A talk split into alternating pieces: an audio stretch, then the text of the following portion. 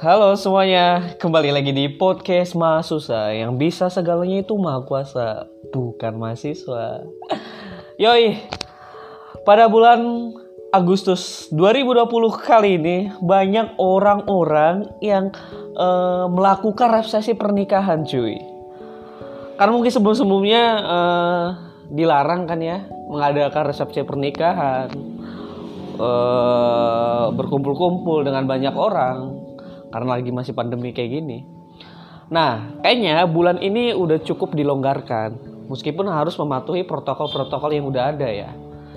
Khususnya di daerah gua, di Kabupaten Serang, Kecamatan Gunung Sari, hampir setiap daerah, setiap weekend itu pasti ngadain resepsi pernikahan.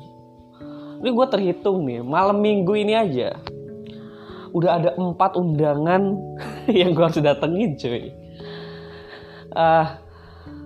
Ya moga-moga pandemi cepet hilang supaya jangan sekali blek kayak gini ya orang nikahan. Aduh, ampun-ampunan nih. Duit habis nikahan bukan buat jajan, cuy, tapi buat amplop undangan kan. Nah, di sini gue bakal ngomongin aja sih tentang pernikahan, khususnya buat mantan-mantan gue. Ternyata gue pikir-pikir ya, mantan gue yang dari SMP sampai SMA, hampir semuanya itu udah menikah semua. Gue ucapin selamat menempuh hidup baru, menemukan jodohnya. Semoga dijodohkan sampai maut memisahkan ya. Tapi di sini bukan bermaksud gue untuk sombong, ternyata lu banyak mantannya, enggak juga. Ini bentuk apresiasi dari orang yang pernah mengisi hati lu gitu kan. Ini bagi mantan gue mungkin yang mendengarkan, sekali lagi gue ucapin selamat ya. Insya Allah lu pasti bakal bahagia karena menemukan akhirnya orang yang bisa dipercaya, lagi ya. Orang yang menemukan yang benar-benar sungguh-sungguh, orang yang pengen hidup semati sama lu. Jadi itu mungkin yang terbaik buat lu. Oke? Daripada kan mantan-mantan yang sebelumnya cuman bilang serius-serius tapi bohong. Nah, kalau ini yang serius, yang sampai datang ke orang tua lu, lamar ke orang tua lu, berarti itu laki-laki yang serius, cuy. Yang gua bakal bahas tentang banyak mantan yang ketika datang di pernikahan mantannya itu seolah-olah membawa panggung tersendiri gitu kan.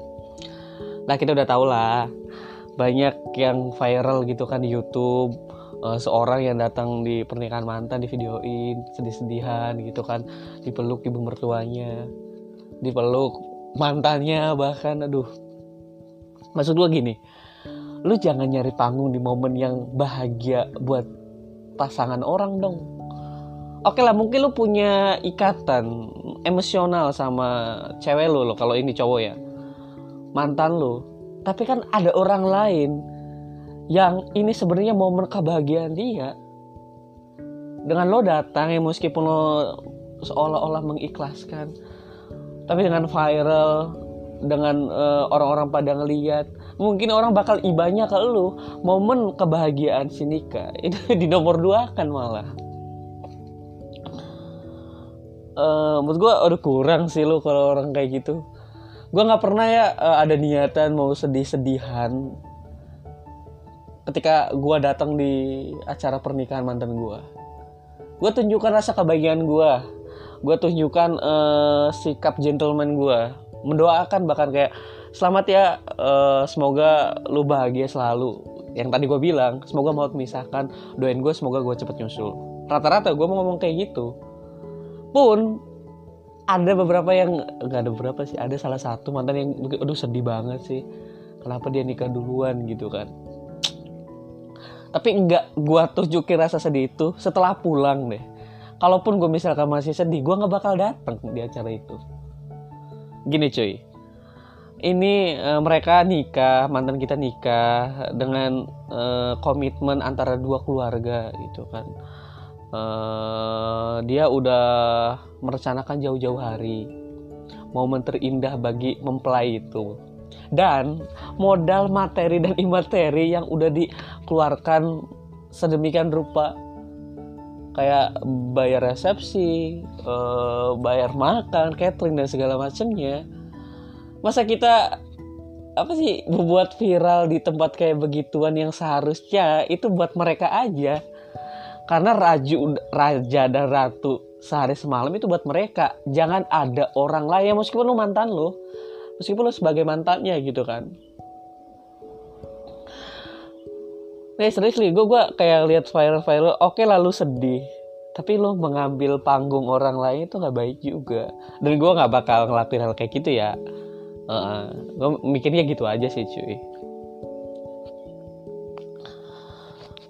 Dan ya gue habis pikir ya, apalagi lu sebagai mantan terus lu salaman tuh kan, biasanya di acara pernikahan salaman sama orang tuanya, dan lu meluk mantan lu di hadapan pasangan yang baru aja sah. Lu gimana sih cuy?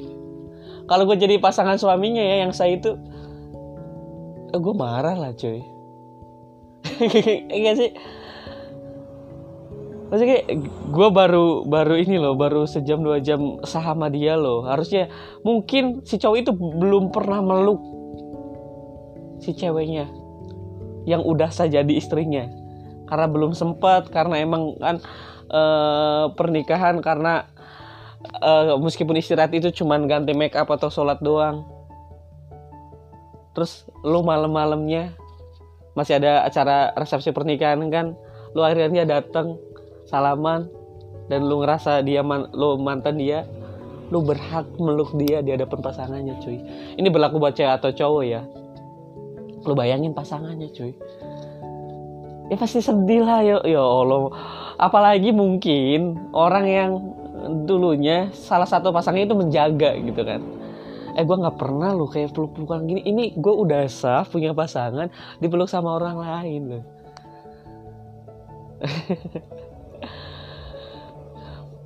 Asli ya sih. Nah lu pikir baik-baik deh buat ketika lu datang ke acara pernikahan mantan lu untuk bikin hal-hal yang enggak-enggak. Menurut gue moral sih maksudnya, moral sih cuy. Lo kalau di posisi pasangan yang sahnya aja sih, datang mantannya terus dipeluk, terus nangis-nangisan kayak, ya apa sih? Ini kan kita maksudnya kebahagiaan. Ini mantan lo yang akhirnya jodoh sama gua gitu kan. Lo boleh sedih tapi jangan di waktu sekarang deh, nggak tepat gitu.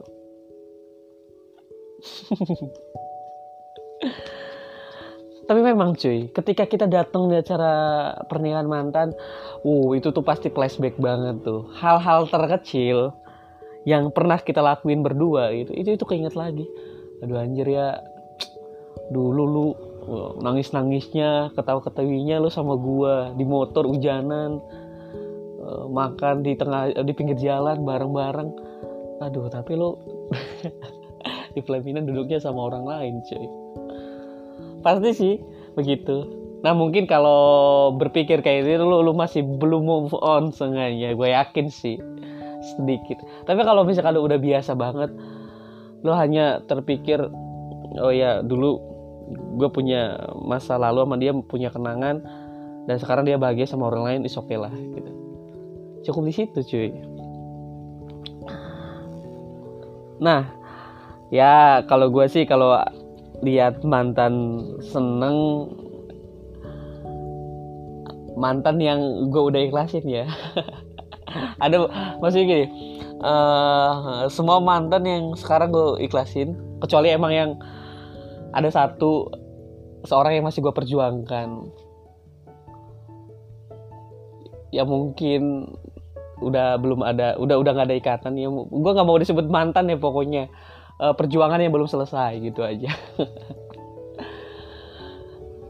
Oke. Terus ada yang nanya kadang, apakah mantan itu harus diundang enggak gitu. Nah ada 2 pilihan. Kalau mantan lu misalkan putus lo dengan cara tidak baik-baik, menurut gue mending jangan diundang.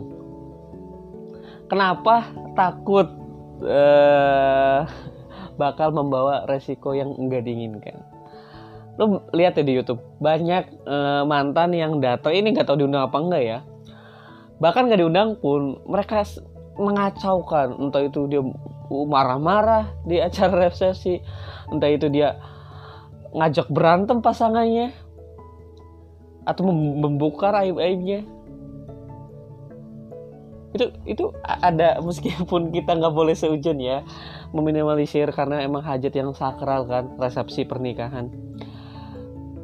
Kalau cara putusan lo emang nggak baik-baik, menurut gue jangan undang deh. Tapi lo setelah nikah mungkin ngabarin dia, gue udah nikah, minta doanya aja. Ya mungkin udah, itu udah cukup. Karena resiko mungkin dia masih belum nerima, dia patah hati, karena mungkin dia nggak tahu, tiba-tiba dia nikah, oh dia punya merencanakan sesuatu yang nggak baik gitu kan. Gue nggak ngajarin ini untuk husnuzon atau berprasangka buruk ya, karena ini kan niat baik lu, niat sakral lu. Sekiranya emang putusan tidak baik-baik ya selesaikan terlebih dahulu. Kalau emang enggak, kalau itu di posisi gue, ya gue nggak bakal ngundang sih. Karena ada kekhawatiran itu ya cuy. Ini berlaku buat cewek ataupun cowok menurut gue.